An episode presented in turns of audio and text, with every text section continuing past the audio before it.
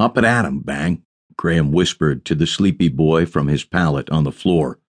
Bang's eyes fluttered in the low light that seeped through the sheet covered window. Sheriff, who'd slept at the foot of Macy's bed at the cabin, did so here as well, but now he rested on the rotting wood floor next to her feet. Graham didn't trust that anyone in the room was actually asleep.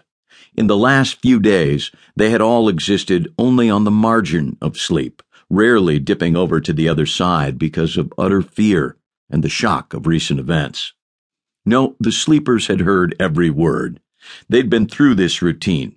They were only biding their time, waiting for those who'd awakened to leave the room so that they might approach the edge of slumber once again.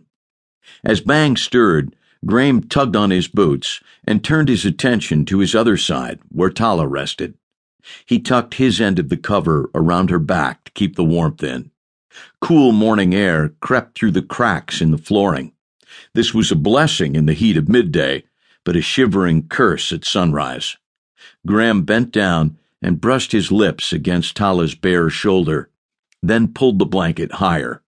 He'd worried that she'd get sick from the mold in this chilly, rain soaked old house, but that no longer mattered. They were leaving today. Now he worried where they would sleep tonight. Graham looped his belt through the waist of his jeans while Bang sat up and rubbed his eyes, smashing his fists into them in a circular motion. Sheriff arose as well and lowered his front end, stretching his back and shaking his tail out. Come on, let's go, Graham whispered again. To which of them he spoke didn't matter.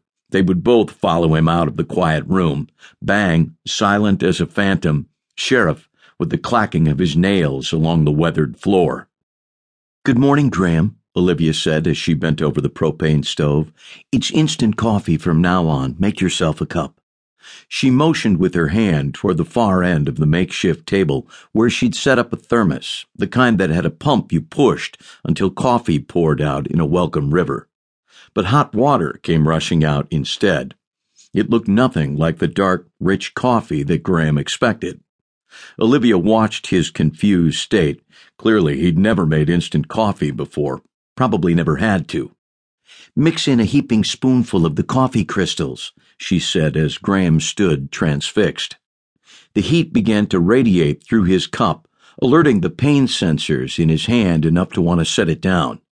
If the alarm were in the form of brewed coffee, he'd ignore the threat of a first degree burn, no matter how hot it was, because the prospect of coffee negated first degree burns.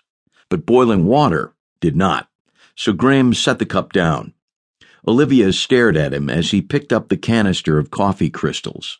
Just one heaping teaspoon, she repeated, and Graham wasn't sure if it was a rationing thing or if she was trying to anticipate how this new procedure would digress into a disruption of their typical morning routine since they were obviously out of the real stuff. In any event, he didn't appreciate being the guinea pig.